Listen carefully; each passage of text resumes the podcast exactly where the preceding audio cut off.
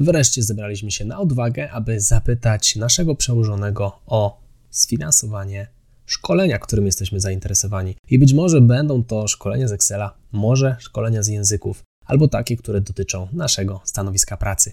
Jak przeprowadzić z przełożonym rozmowę, tak aby zwiększyć swoje szanse na uzyskanie finansowania takiego zewnętrznego kursu? Właśnie o tym porozmawiamy sobie w dzisiejszym podcaście. Zapraszam.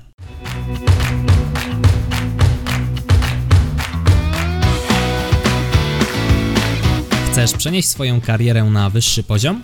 Nieważne, czy pracujesz na etacie, czy jesteś przedsiębiorcą. Świetnie trafiłeś.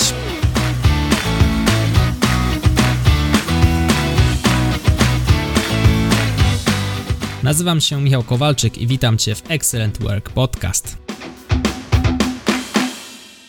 Czy w ogóle warto pytać przełożonego o finansowanie takiego szkolenia?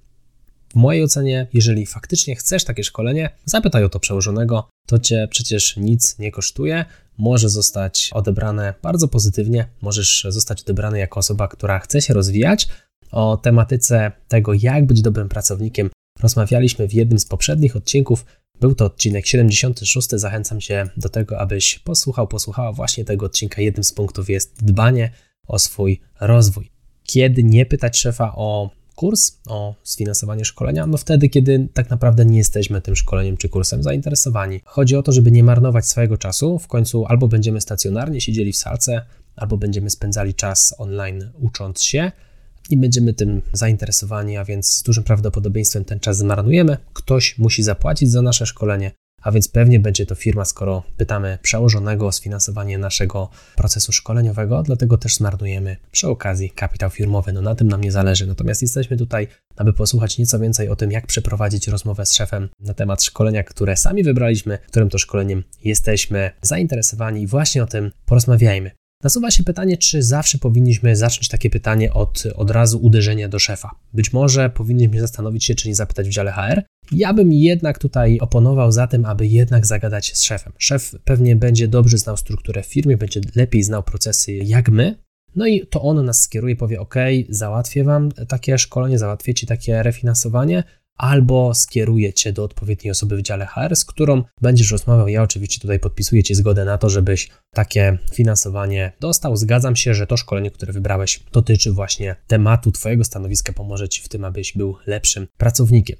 Do takiej rozmowy można podejść na trzy sposoby: dobre podejście, średnie podejście i podejście złe. Jak będzie wyglądało takie dobre podejście? Dobre podejście to tutaj podejście, które zasugerował mi Wojciech Bizub. Pozdrawiam Cię Wojtku, jeżeli słuchasz tego podcastu.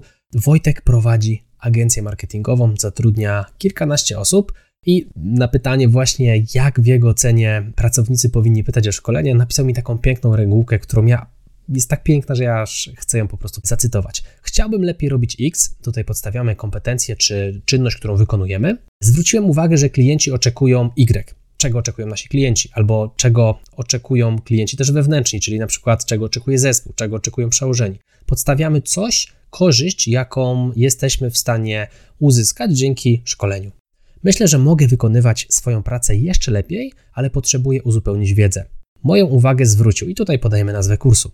Jeżeli się nie zgodzisz, to kupię ten kurs samodzielnie, ale pomyślałem, że może udałoby się wpisać ten kurs jako wydatek na poczet podnoszenia kompetencji zespołu. Daj mi proszę znać, e, co sądzisz o tym temacie. Bardzo fajna regułka, praktycznie można zrobić kopiuj wklej i z czymś takim pójść do szefa. Ja bym ją może nieco uzupełnił w materii właśnie znalezienia kursu. Zachęcam na pewno do właśnie takiego jasnego przedstawienia swoich oczekiwań, więc wskazaniu kursu nie robienia czegoś w stylu ja bym chciał po prostu kurs. I to jest właśnie to średnie podejście. Średnie podejście to jest e, powiedzenie chcę kurs. Nie mówisz jaki, nie mówisz który konkretnie. Generujesz trochę problem i zrzucasz go na barki twojego szefa. Dlaczego? No bo to on musi znaleźć kurs, który cię interesuje, być może musi nawet znaleźć kompetencje z zakresu, której chciałby się szkolić, jeżeli takiej kompetencji swojemu przełożonemu nie podałeś. W sumie to taka decyzja jest dla przełożonego na pewno trudniejsza. Prościej podejmuje się decyzję, kiedy właściwie wszystko mamy na talerzu, wystarczy tylko z tego talerza wybrać to, co nas interesuje. A więc staramy się wybrać kurs. Dobrze jest też wybrać więcej niż jedną ofertę. żeby je zestawić ze sobą i powiedzieć, że tutaj mamy taki kurs w takim pieniądzu, taką wartość zyskuję za ten kurs, tutaj mamy ofertę konkurencyjną, kurs jest tam droższy, tańszy, jakość jest inna, lepsza, gorsza i tak dalej, i tak dalej, bazując tam na opiniach moich znajomych albo opiniach, które możemy znaleźć na stronach internetowych czy na forach. No i mówisz, że chciałbyś bardziej na przykład ten albo tamten, ale z racji tego, że jest tutaj nasz przełożony, to prosiłbyś go też o ewentualną opinię, który z tych dwóch produktów wydaje mu się być lepszy, przy czym ty już mówisz mu tam swoją preferencję. Jeżeli jesteś zdecydowany na konkretny kurs, nie bój się powiedzieć, że interesuje cię ten konkretny, nie musisz tutaj robić takiego zestawienia cenowego. Warto w kursie podkreślić, jakie kompetencje zdobędziesz po jego ukończeniu. Czyli nie mówisz, że hej, ukończę kurs Excela, tylko mówisz, hej, no jeżeli zrefinansujesz mi ten kurs Excela, to będę szybciej robił raport taki i taki, będę lepiej posługiwał się tabelami przestawnymi, będę miał większe zrozumienie działania takich i takich formuł, przez co moja praca która zajmuje mi codziennie 8 godzin, będzie mi zajmowała w Excelu teraz 7,5 godziny, a więc codziennie oszczędzę 30 minut. Stawka moja godzinowa to jest taka, załóżmy czysto teoretycznie, niech będzie to jakieś tam 25 zł na godzinę, 30 zł na godzinę netto. Jeżeli doliczymy sobie koszty pracy, koszty stanowiska i tak dalej, wyjdzie nam około 40 zł za godzinę, bo jeszcze wiadomo, trzeba płacić prąd, miejsce, przy którym siedzimy, biurko, kawę i papier toaletowy w łazience. To są rzeczy, na które firma ponosi koszty. Może w roku 2020 tych kosztów było z tego tytułu nieco mniej z racji jednak tej pracy zdalnej, natomiast nadal one występują. Są dodatkowe tutaj kwestie związane z podatkami, a więc 30 minut dziennie razy te 40 zł, razy średnio 21 dni roboczych w miesiącu, 20 czy 21 Wychodzi nam około 300 zł oszczędności, a więc jesteśmy w stanie tutaj wskazać już potencjalną oszczędność w skali jednego miesiąca. Możemy powiedzieć też szefowi, szefie, no nie podpisuję tutaj z Tobą żadnej umowy lojalnościowej, ale mogę Ci obiecać, że będę pracował w tej firmie jeszcze co najmniej rok, tak aby na spokojnie ten kurs Ci się zwrócił, w zależności znowu od tego, jaka to jest cena kursu. Gdybyśmy te 30 minut dziennie zaoszczędzili, w skali roku mamy 300 razy 12, co daje nam naprawdę fajną kwotę zbliżającą się do ilu? 4000 złotych. No to jest całkiem fajna kwota. No i zawsze możesz też powiedzieć, że kupisz sobie ten kurs sam, co również zostało wspomniane tutaj w regułce. Ewentualnie, jeżeli pracodawca zauważy różnicę po ukończeniu kursu, możesz mu powiedzieć, że wtedy wrócisz do niego z refinansowaniem. To jest jeszcze taki, bym powiedział, większy challenge, większe trochę wyzwanie dla Twojego przełożonego. Powiesz mu, ok, ja sobie sam za to zapłacę, jeżeli natomiast zauważysz różnicę w tempie mojej pracy, proszę Cię o to, byś mi zwrócił koszty. Taka trochę no-brain decision, jak to się mówi, no pracodawca nic nie traci, może tylko zyskać, to zwiększa szanse na podjęcie tej decyzji na tak.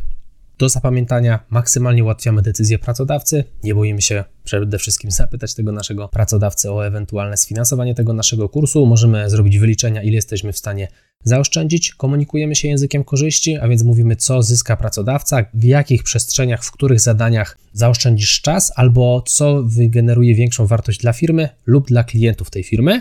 Czym byłoby w takim razie złe podejście? Złe podejście byłoby po prostu niezapytaniem swojego przełożonego o taki kurs.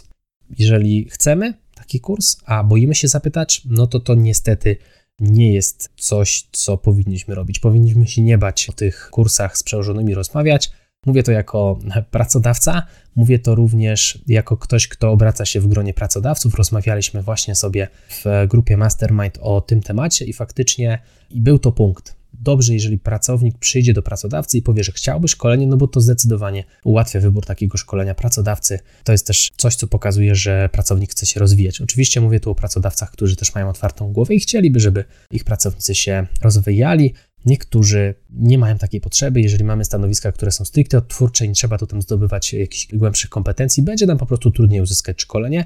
Nie ma w tym nic złego. Takie stanowiska również przecież są potrzebne. Co w sytuacji, kiedy szef nam odmówi? W zasadzie nic się nie stało. Przynajmniej spróbowaliśmy, zapytaliśmy się.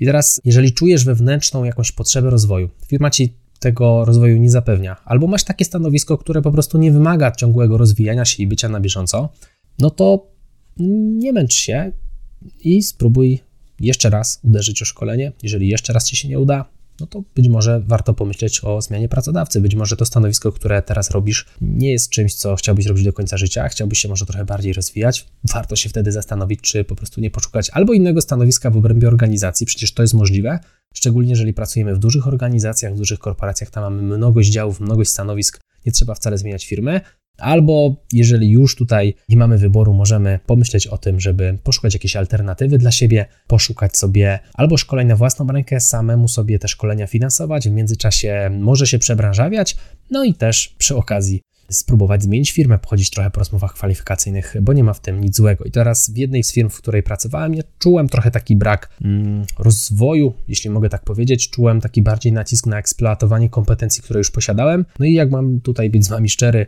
moi drodzy słuchacze, no to tak, to trochę mnie męczyło. Przyznaję, że to trochę mnie męczyło. To była jedna z przyczyn, dla których zrezygnowałem z pracy w tamtej firmie. Co jeżeli szef powie: OK, wejdziemy na szkolenie, pójdziesz na to szkolenie, ja ci za nie zapłacę, natomiast musisz tutaj podpisać umowę lojalnościową. Czy coś takiego jest zgodne z prawem? Ja prawnikiem nie jestem, natomiast z tego, co udało mi się tutaj znaleźć informacje, jak najbardziej taka sytuacja może mieć miejsce. Pracodawca może poprosić cię o podpisanie umowy lojalnościowej na maksymalnie 3 lata. Natomiast nie masz obowiązku podpisywania takiej umowy. Możesz powiedzieć, że to szefie, ja jednak nie chcę tego szkolenia, nie będę podpisywał umowy lojalnościowej, rozejdźmy się w pokoju i nie było tematu. Możesz faktycznie coś takiego zrobić, albo możesz podpisać taką umowę lojalnościową. Ona wcale nie musi być na 3 lata, może być na jakiś tutaj krótszy okres, może to będzie pół roku, może to będzie rok, jeżeli planujesz rozwijać swoją karierę dalej w strukturach tej samej organizacji. Nie ma problemu, czemu by nie podpisać takiej umowy lojalnościowej. To tyle w temacie rozmowy z Twoim przełożonym o finansowaniu kursu.